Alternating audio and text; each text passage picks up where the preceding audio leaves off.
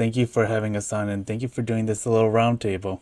Yeah, I think it's important now because, um, you know, I think Tracey, you've been at it for four years now, and uh, Randy, you've been at it for three, three years, Correct. and I it it seems like everybody started around October.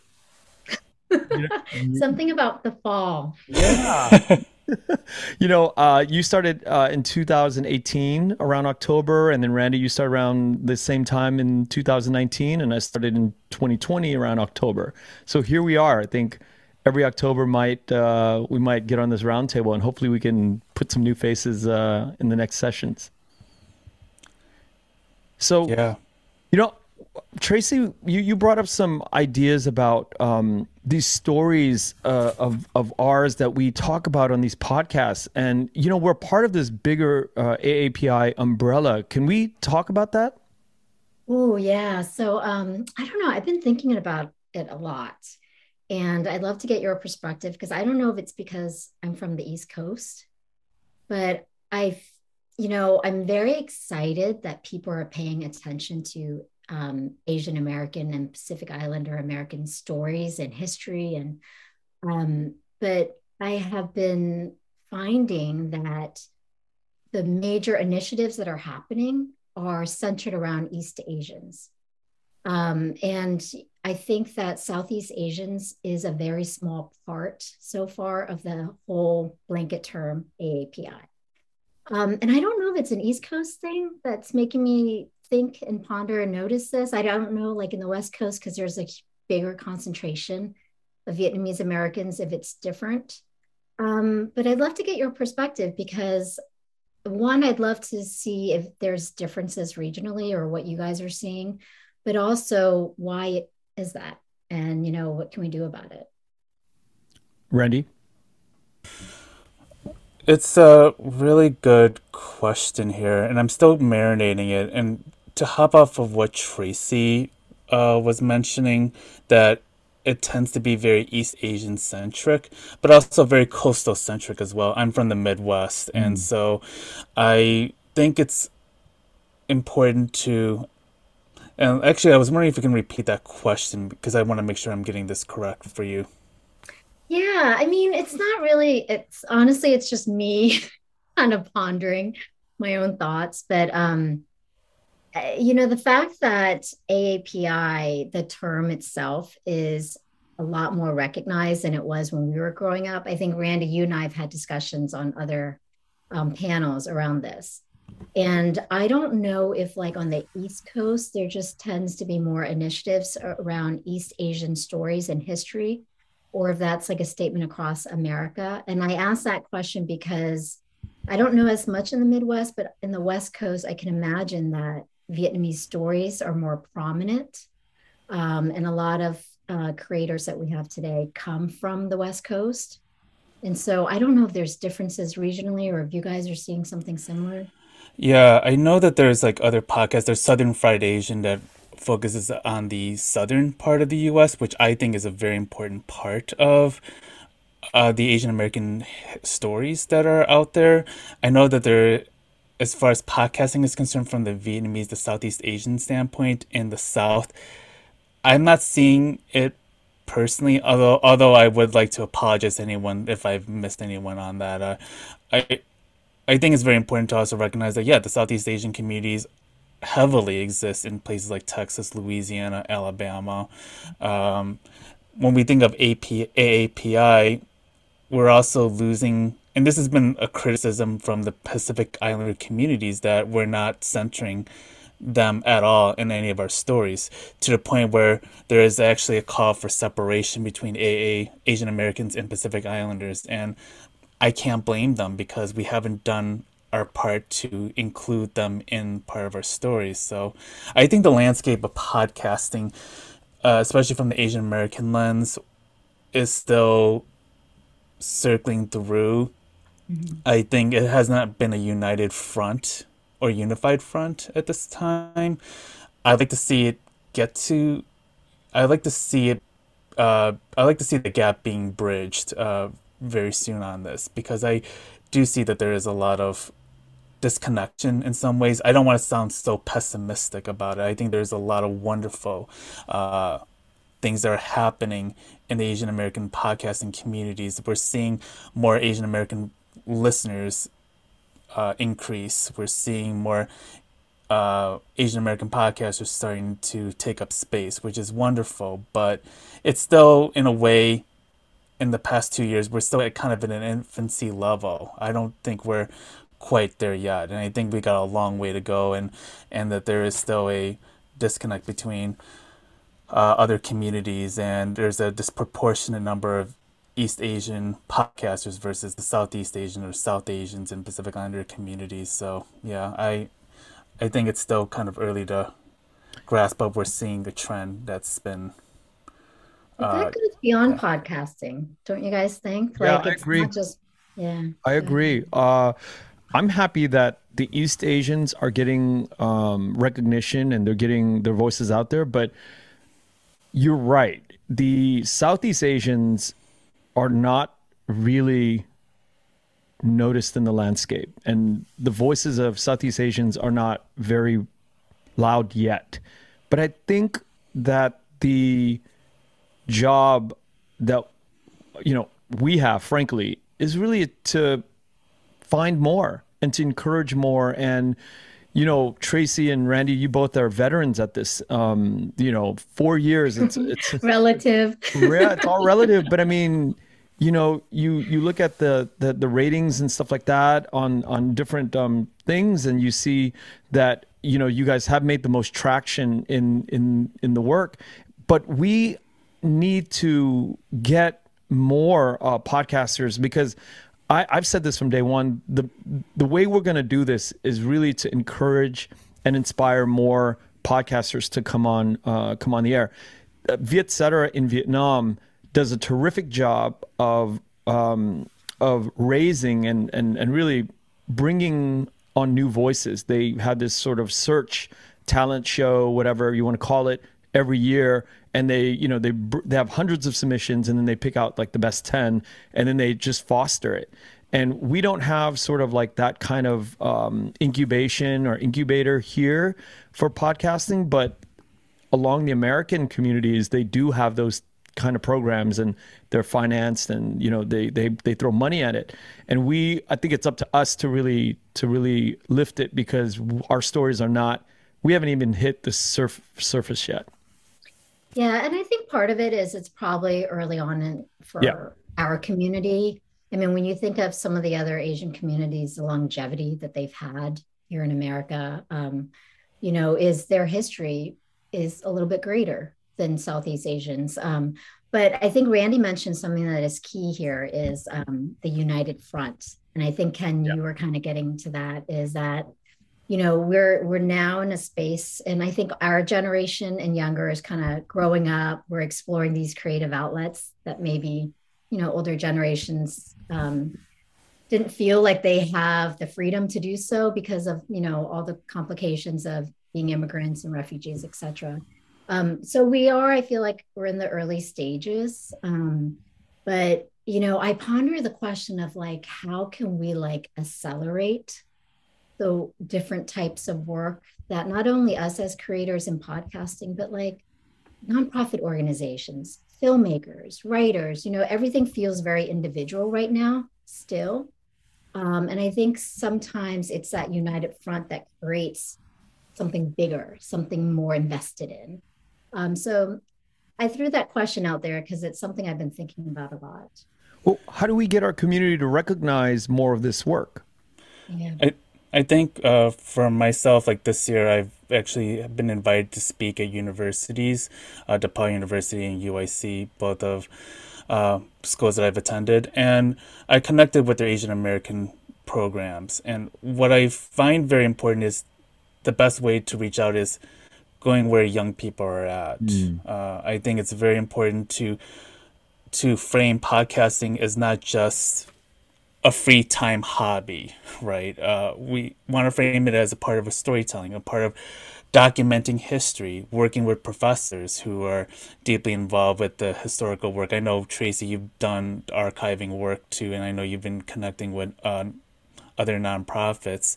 Uh, working with other nonprofit communities in the Southeast Asian communities could also be very key in this because they're starting to see the value of podcasting and i've had many conversations with executive directors to associate directors and staff and uh, and they find that podcasting is a good avenue to listen to what's going on in the community.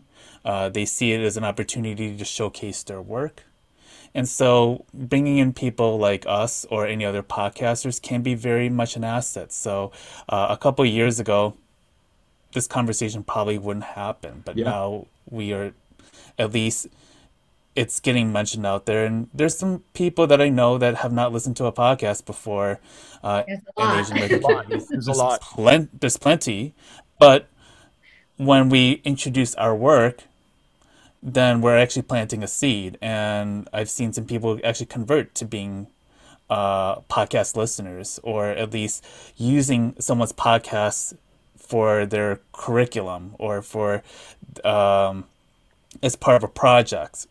So there's opportunities out there. What What are some of your uh, favorite podcasts, whether they're in the Southeast Asian space or American space? What do you guys uh, consume?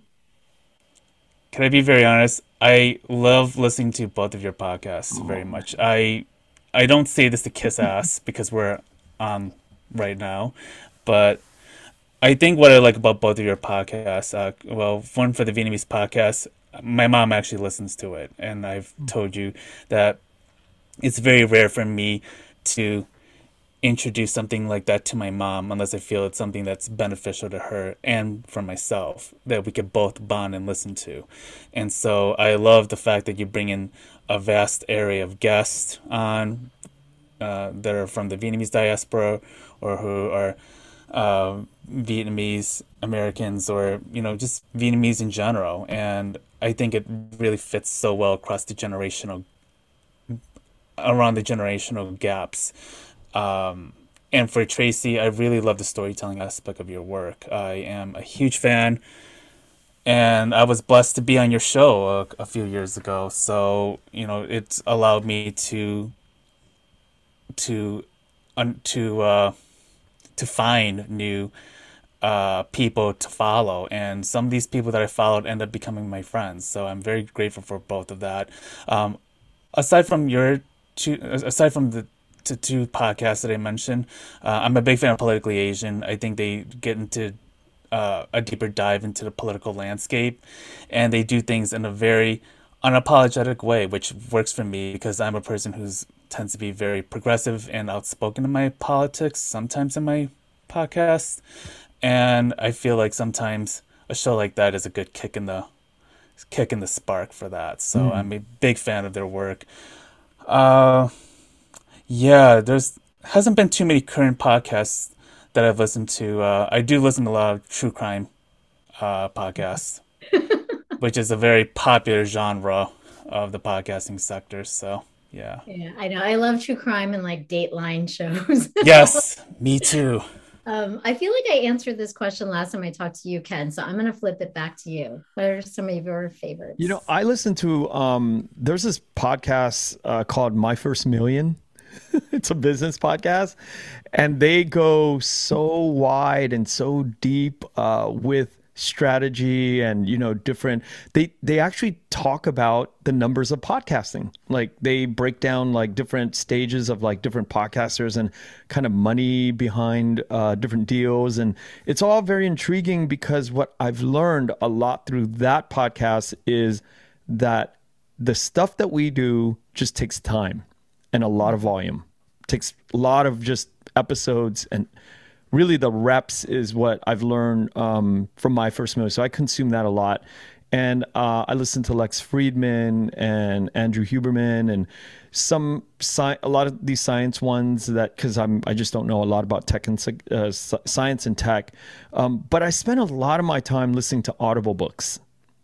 Um, Audible books that are written by Vietnamese uh, writers because there's so many now that um, it would take you years to consume um, all of these Vietnamese writers, and they're Vietnamese American, Vietnamese uh, Australians, uh, British writers. So I like try to. Um, alongside the film people, I really focus on those two um, as much as I can, um, and then obviously I get into the comedians and stuff like that. But um, there, there's so much audible um, books that uh, I I listen to when um, when I have free time, and then obviously the other podcaster. But then, so it's funny that we're talking about this, but we don't have we don't have other people in our space that we're listening to, right? We don't have other um. Southeast Asians. There isn't. There used. Yeah, it's two Saigoneer's show every now and then. Um, I don't know if you've heard their stuff. Um, and it's quick bites. Sometimes it's long, sometimes it's short, but I occasionally will flip flip through. You know, I can I don't commute on a regular basis mm. to an office anymore, like most of us. So that was when I consumed yeah. a lot of podcasts and audio content. And so now for me, most of the time when I consume it, it's if I'm on long road trips. Um, I know a lot of people consume it like when they're multitasking. I just I don't have that brain function to, to do audio and clean the house. Yeah. Um, so so I've had to really like net down what I I listen to, and so for me, I have to like really love it to listen to every episode. But most of the time, I just um, listen to certain episodes of a show that I love, and I think most listeners are like that. Uh, most listeners are kind of like either they're binge listening when they discover something they love or they're just jumping around, right? Um, but Saigon is interesting. There's another one, um, overseas Vietnamese. Have oh, yeah.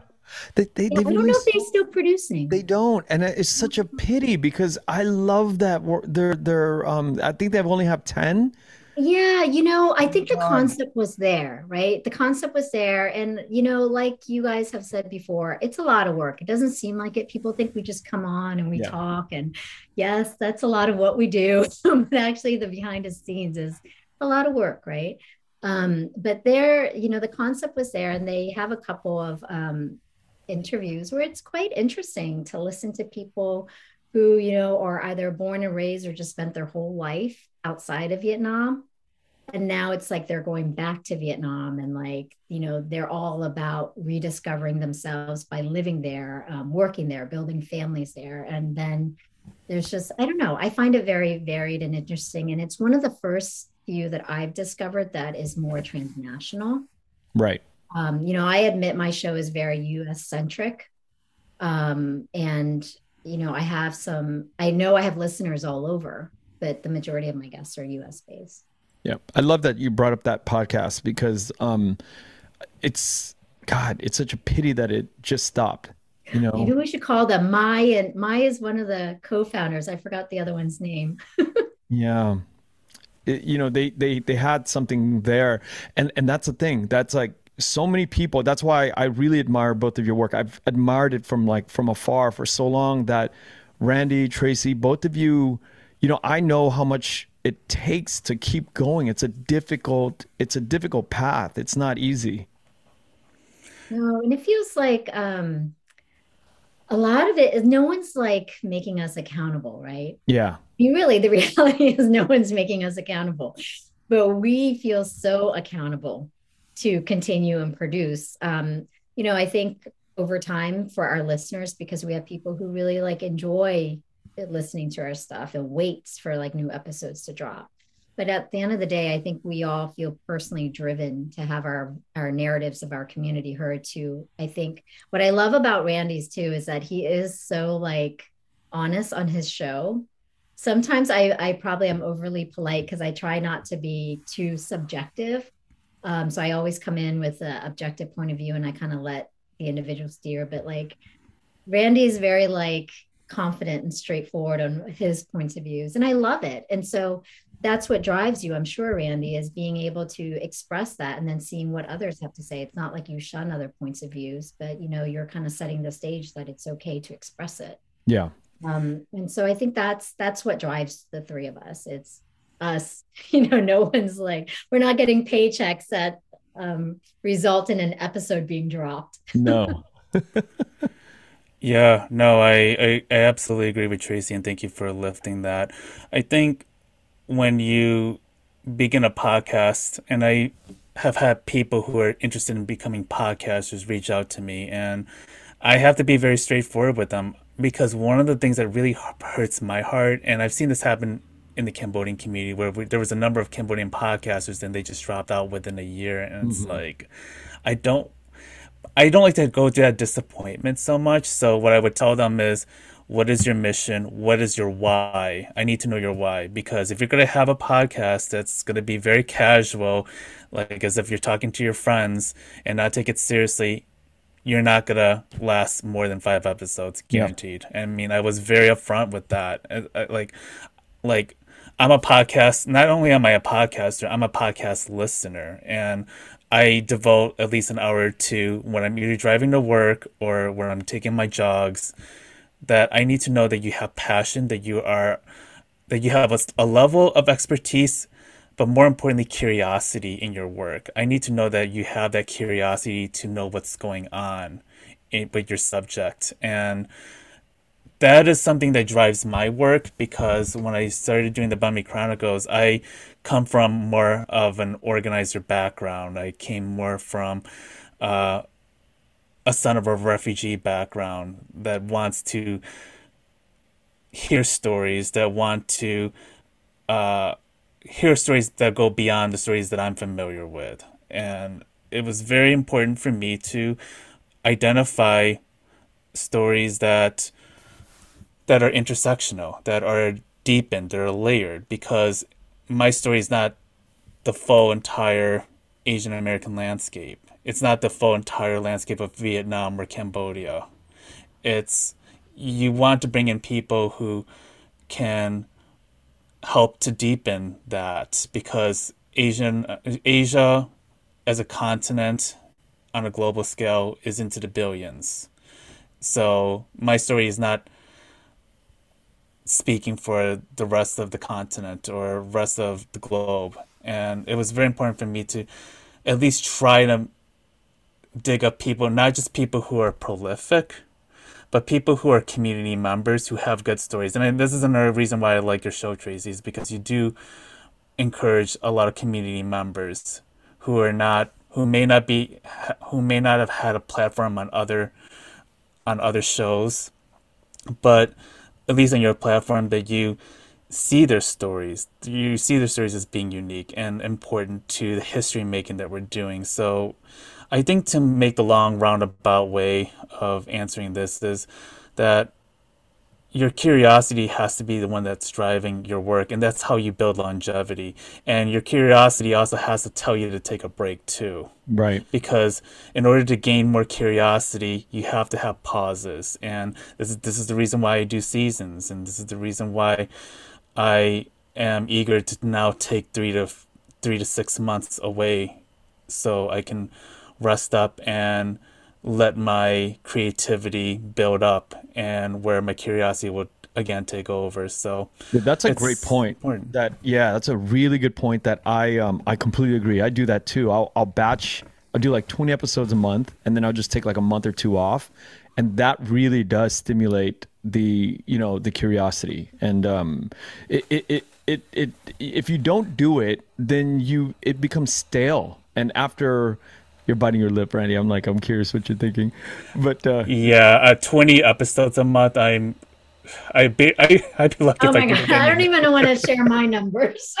no, but uh, you know our formats are so different though. I'm just like shooting at the off at the I'm hip. like eight episodes a season. If yeah, but it's so, you know the the quality that both of you bring to the table is I'm just like hitting record and then I air it. So there's you know it's there's and that's another thing we can't compare it right because it's just so the different formats that we're all doing. But but I but I just wanted to to to agree with what Randy said about the the break. You definitely need that break to kind of air out your brain to to drive that curiosity. Yeah, I I also wanted to mention I love um, on your show, Kenneth, that you have episodes in Vietnamese for the interviews in Vietnamese. I think I sent you an email. Your Vietnamese is actually really good. Thank you. because I'm like I'm always like embarrassed by mine. But um I love it because I you know when we say like not everyone's listening to podcasts, it's absolutely true. It's still growing, right? And it's yeah. it's obviously popular now, but I think it's popular with a specific age group or range. And then when you talk about the Vietnamese generation, I mean, my parents aren't listening to podcasts. I don't know if yours are. Um, and I love that you have a couple of uh, episodes in Vietnamese because that's what I've been sharing with my mom to break her away from the YouTubes. Mm. Because mm. I mean, the YouTubes meaning like, you know, some of you know what's out there. and like they suck our parents in for hours.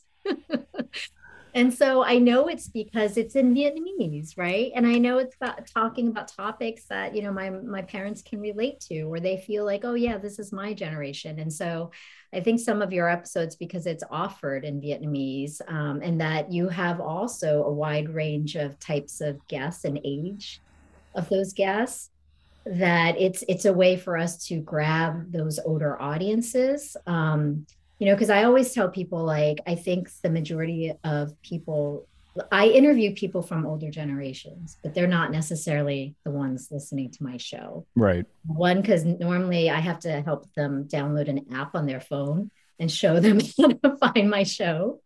But the other reason is because you know they're the ones that live through these experiences. They don't necessarily want to relive it um, with other people's stories, and I get that. Um, so who I interview and who the audience is is actually for at least my show, it's a little bit different. Um, but you know, it, it blends in, in some episodes. Yeah, I also want to say that my mom listens to your show only because there's a Vietnamese uh, parts of it, and when you have like you know the Paris by Night hosts on, my mom's gonna be very interested in listening to it. So it's it's interesting to me because it's funny how I can actually listen to your show and my mom can also listen to it as well, and we've actually listened to it together in the car, and I have yet to find shows like that where we could actually bond. Mm. right? So i'm very thankful for your approach because it does matter and it gives permission for um, for our stories to be told uh, but it also gives permission for elders to know that they do matter that you know time is not on our side because that generation is slowly transitioning out. So I'm really glad that you are very um, intentional about making sure that their stories are included and that you give that audience an opportunity to listen to these stories. Uh, I'm grateful for both of your your kind words. Oh, and on a lighter note, it helps me improve my Vietnamese by listening awesome. You know the the one thing that I don't want to have happen is like the three of us or the five people in Vietnamese podcast uh, space becomes like this perceived gatekeeping community. And here's what I mean by that is like I there's some mm-hmm. people that I want to interview and I just haven't gotten a chance to really get to because I'm not I'm not sure how to approach. And I feel it's just my own weird insecurity that it's being perceived like I'm gatekeeping, but it's not that. It's just I just don't know how to approach some topics or some guests. And in, in, by gatekeeping, like you're not. Yeah, because yeah, but gatekeeping is like you know, okay, that that group is you know is good enough to come on the podcast, or that group's not good enough. You know, like oh, my my my perception is uh like the gatekeeping of what good culture is. You know, I don't. That's why I don't like. That's why I, I I quiver in my boots when I think about like. I wish there were like people who are just a little bit older than me doing the Vietnamese Paris by night community or uh, shoe collectors, you know, sneakerheads that are doing um, that are Vietnamese, but you know they do sneakerhead stuff in Vietnam, and and that way we can have a really really out community of podcasting and showcasing and amplifying more voices. But I I like I really get insecure about, um, and that's why I just try to do more because I I feel like I I'm just trying to amplify more stories and you, you yeah. know get to more stories. I mean, I think by by encouraging more podcasters to come to the space, um, we can help create platforms where more people can feel like they have opportunities to share their story. I mean, I would say, you know, what I would encourage is if if somebody wants to be in the podcast space, really think about what types of stories topics or what are they trying to um, bring forward to the listener that's different? Because otherwise you just have all these choices that our listeners then are like well what's making them different? Right? And i think their time is valuable too. So if you're going to start a podcast think about what what you're bringing to the table that's different for a listener um, because their time should be valued. But you know it is an opportunity for podcasters to create shows that um, again gives these platforms but is still unique in its own like we talked about the uniqueness of ours. Um, i share something similar in terms of experience. I don't necessarily uh, categorize what we do as gatekeeping um, because we are quite selective on what we share on the yeah. show. Um, but we do that because we get tons of inquiries of um, people who you know want to promote their work and, and i celebrate that but you know our mission isn't about that. It's about individual stories and experiences um, and at the end of the day i do tell people our podcast is a show. And so with every show and every season i think of it as a mini series. And so you know i want every episode to be engaging. I mean that's kind of my goal. Every episode is engaging and for those reasons we are selective. However we have other programs that we've developed for the sole purpose of what you just shared is mm-hmm. like I don't want that to prevent you from sharing your story. We encourage blog sharing. Um, we actually publish 100% of blogs that come our way.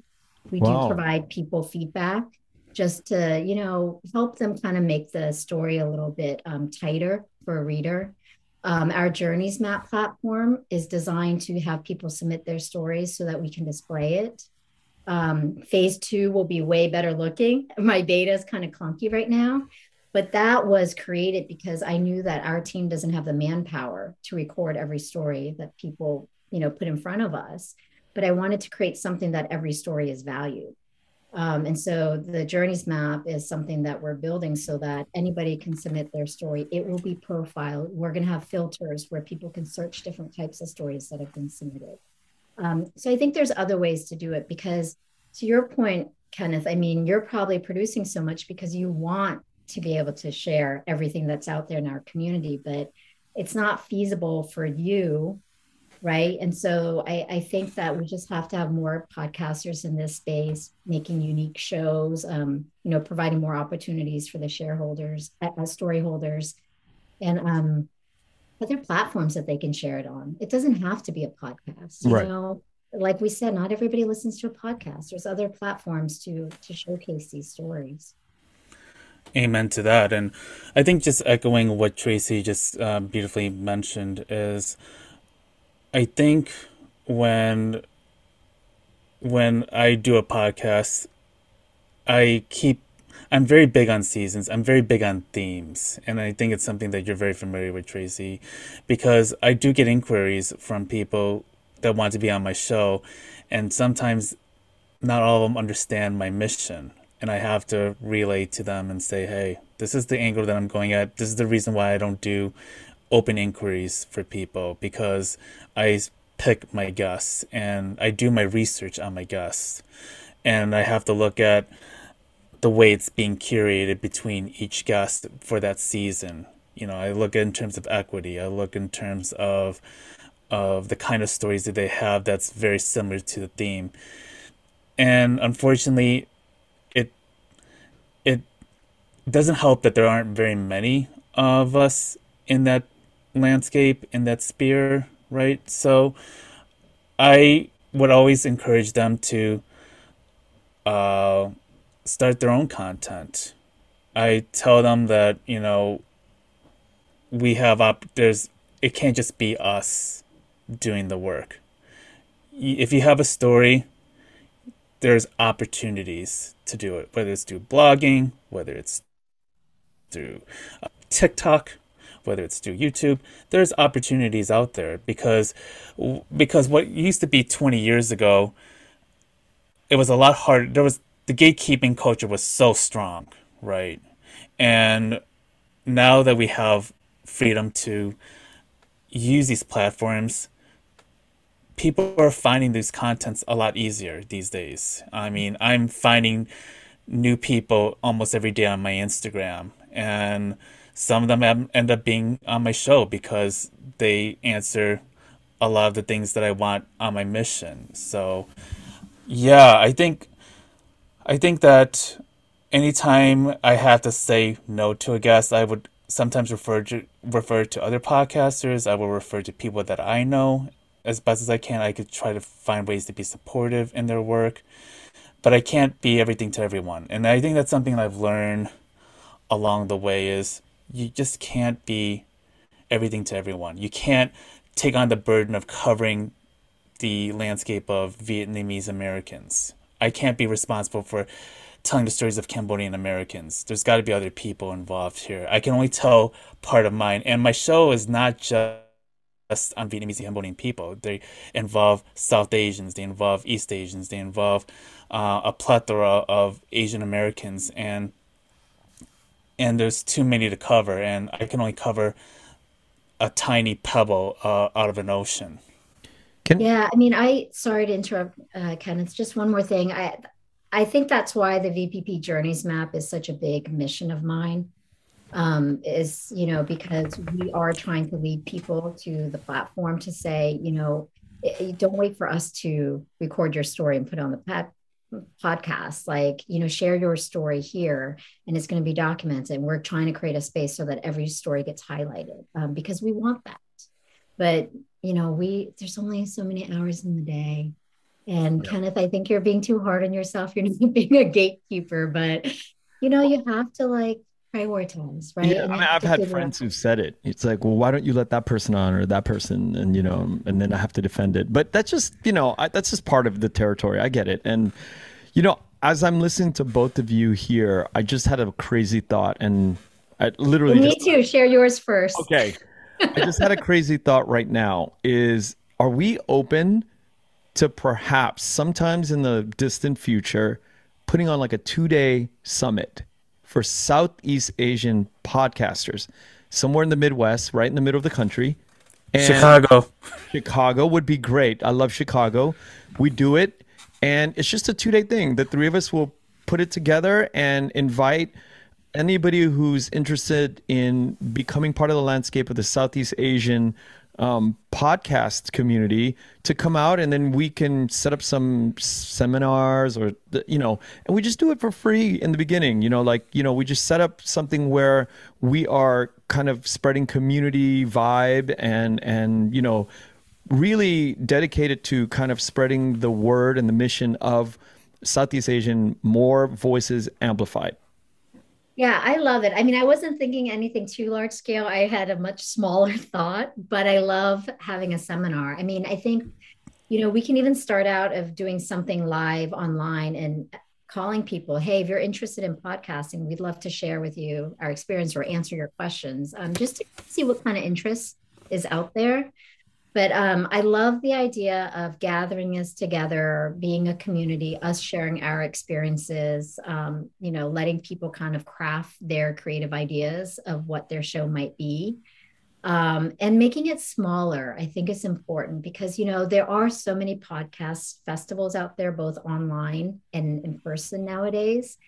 Um, and I think for someone who's starting out, it can feel intimidating when you kind of go to some of these bigger events. Yeah, I, I don't um, know yeah. if it'd be a festival. It would just be like hopefully 10 people, 15 yeah, people. that's what I was saying. Like something yeah. small and oh, intimate and hands on and cultivating people who are really serious about this. If somebody's dedicating their weekend to fly out to Chicago, mm-hmm. maybe, you know, they that's that's dedication and that just shows even if we get 10 or just a dozen people to come and spend the weekend and we can sort of like talk about our experience and you know help them along and help craft like a mission and just kind of like really bring this part of the the the podcast landscape up i think that would be very fun to do yeah we should do something online small to see what interest is out yeah. there yeah, I agree with Tracey on this because, yeah, I think right now it's hard for people to travel, and I think at this time it'd be good to kind of just get a quick snapshot and and just build the momentum. But yeah, an in person eventually can work too. But I think it also has to start small. It has to start somewhat somewhat hyper community based. Yeah, hyper community based. Yeah, and and also like thinking about who do we connect with as far as whether it's a university or an organization. It's a possibility. I think it's a great idea. I think it's a great opportunity for uh, young and older po- uh, younger and older audiences that are very curious about their stories and even if it's not a podcast they may create another platform out of it and yeah. That's a good idea. Uh, hooking up with other um, other groups and organizations like Pivot or Divan, where they have uh, people that are actually have to ask me to kind of like talk to them about you know podcasting podcasting for their members in the future. So yeah, that's a great idea to team up with um, with other organizations. Let's do it. Yeah. and you know what, Kenneth? Maybe even for another talk, we can invite like the um, the host of overseas Vietnam. The wait, the what? The, the overseas Vietnamese, and then yes. um, Ooh. growing up Nguyen. They were on our Story Slam this past year. It's four Nguyen's uh, siblings who started their own podcast. I don't know how many episodes they have, but like it would be fun to invite some of the other um, podcast shows and you know maybe have like five or six of us. Absolutely. I completely agree. Randy, were you going to say something? Oh no, I wasn't. Okay. Well, what's in store for us? What what what's uh, what can we expect for 2023? Okay. So I'm gonna get back into podcasting uh, again. It's uh, I was taking a hiatus and I was really burned out, and I'm currently working on my capstone, and so it's a lot to deal with. And as a result, um, the hiatus has been very good to me, and it's actually giving me more clarity. It's giving me more ideas to work with. So for next season, my eighth season is gonna start. It's gonna come out uh, beginning of 2023, and I have named it. I have named the theme. It's called "A Hero Comes Along," which is definitely a take on a Mariah Carey song. Mariah. I, I, know, I know, it's a very sappy reference, but I decided, but that just Love that that just came up for me, and I'm actually looking to uh, to introduce guest hosts onto my show as well. Oh, I love I think, that idea. Yeah, I'm very excited about it, uh, and it was the idea that Amy Emlay, who you know who you know, Tracey, uh, is a dear friend of mine, and she's like, you should have some guest hosts. Maybe that'll take up some of the burden from you. And I'm like, you know, I think it's a great idea, but I think it'll also let it'll also help me to to lessen the tight grip that I've had on my show from the beginning, which I think in a way contributed to my burnout mm-hmm. because mm. I was doing the producing, the curating, the narration, editing, promotion, scheduling. I did all of that. And it kind of wears on you after a while, especially after three years and nearly 100 episodes. So I decided I wanted to change some routines uh, that I'm that I've been accustomed to. So the idea of introducing guest hosts is certainly something I'm looking forward to doing. Uh, I'm I'm eager to share some of my new guests that I'm gonna have on, and I'm also looking to do a Instagram live feature. It's still up it's still in the early infancy stage. It might be a once a month experiment, but it'll go beyond the Asian American lens. I'd like to interview other BIPOC creators and and I'd like to probably start off more hyper local first. So that also might uh, enter into the uh, conversation. So I'm, I'm looking forward to what 2023 looks like, and I hopefully it won't be as hectic as this year has been. Very cool, Tracey. Yeah. Um, so we're we're working on a new season. I it probably won't be produced by 2023. Um, so I think what we have been talking about, which you're hearing it first on this discussion, is um, re-releasing some of our older episodes with follow-ups with some of the interviewees. Very you know, a lot of people that have been on our show, um, the specific moment where I interview them, they're going through a very like intensive personal journey, right? And it would be actually kind of interesting two years later to see where they are in that journey, you know, like, and even have them kind of reflect back on their own story and interview two years ago and where they are today. So we've been toying with that concept. The only reason why we're um, pausing on releasing, you know, 100% new episodes, we'll have a couple new ones, but um, my mission for the next stage of the, the podcast is I'd like to be in community more than we've mm. been able to. You know, I started in October 2018 and 2019, we were gaining a lot of traction. So we started doing a couple like on location community pop up recordings. And then, as you know, the pandemic hit and we just haven't done them since. Um, so, my mission for next year is to be back on location in some areas. Um, I've already got some space in New York City where we're going to release some recording dates.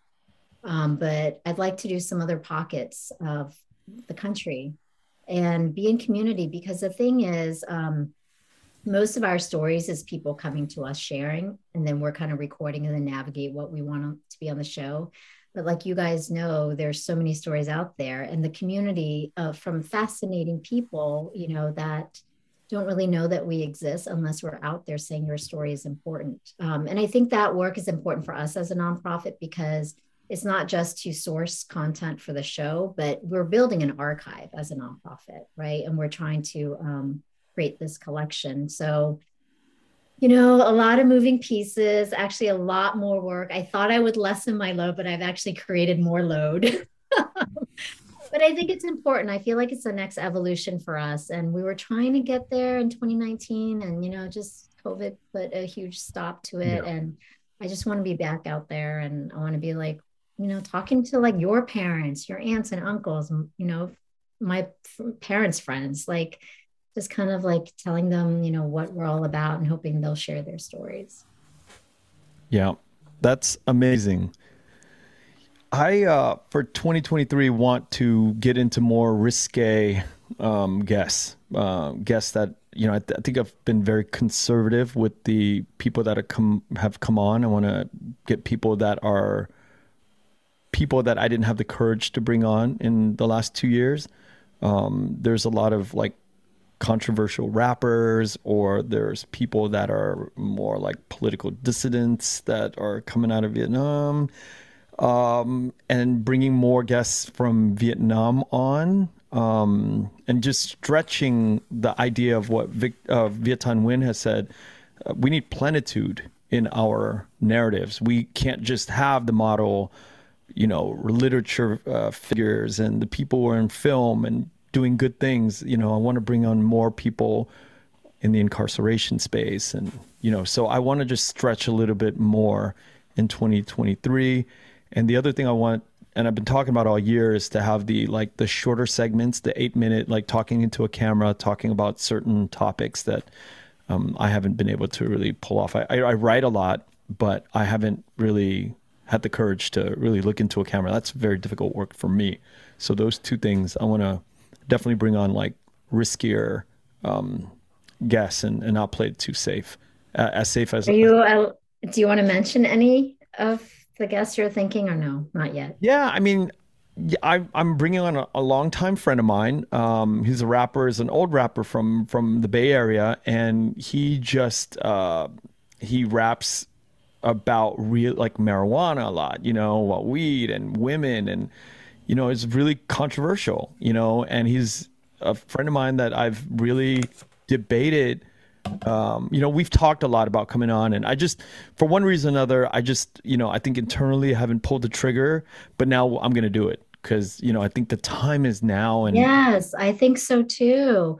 I mean, you know, I think it's so important for us to think about how our shows evolve um, because, I mean, I know I feel like I'm probably the veteran here, but um, it's like when we started this, all three of us were in different places in our lives, right? And so, like, our show is a very specific way.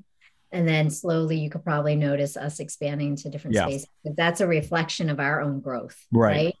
And so that's how I feel too. And um, you know, some of the topics that I I'm, I'm very much um, a fan of what you, where you're going with this because some of the topics that I want to explore in our next set of new series is um, well, we've already released a theme. It's going to be then and now. And really, the idea is yes, we're about preserving history and, and experiences, but we want to really talk about uh, where is where has it evolved today? You know, where are the gaps? Where is there still tension?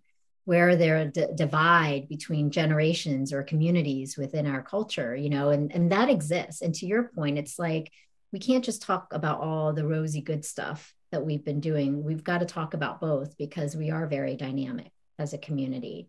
Um, and so it sounds like all of us are kind of already stretching towards that path. And I think that's exciting because that's kind of where our minds naturally yeah. grow as the show grows, right?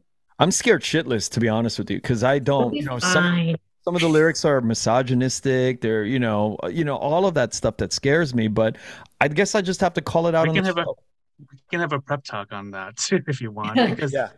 because like, for me, that doing these kinds of interviews gives me curiosity and mm-hmm. like i know a year and a half ago i interviewed helen zia who is a known asian american activist who um, was actually um, i'm i'm having a brain fart at the moment she was uh, advocating for vincent chin's uh, family after he was murdered uh, 40 years ago and we were having this debate about police abolition and she actually was more on the reform side and i had to challenge her on that. And actually um, not long after that uh, she told one of my friends that she was she felt like she was backed into a corner with that. Mm. she's like i hope that the abolitionist organizers aren't going to come after her about that. So but i i did not I wasn't trying to go there. Yeah.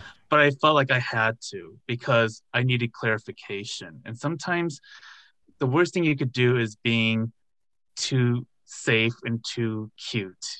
Hmm. You know, like you have to have a way, not because you disagree with them, but because you need clarification. You also realize that for your audience, you want them to know that there is a level of accountability but there's also a level of of let's just not skate this without getting questions in.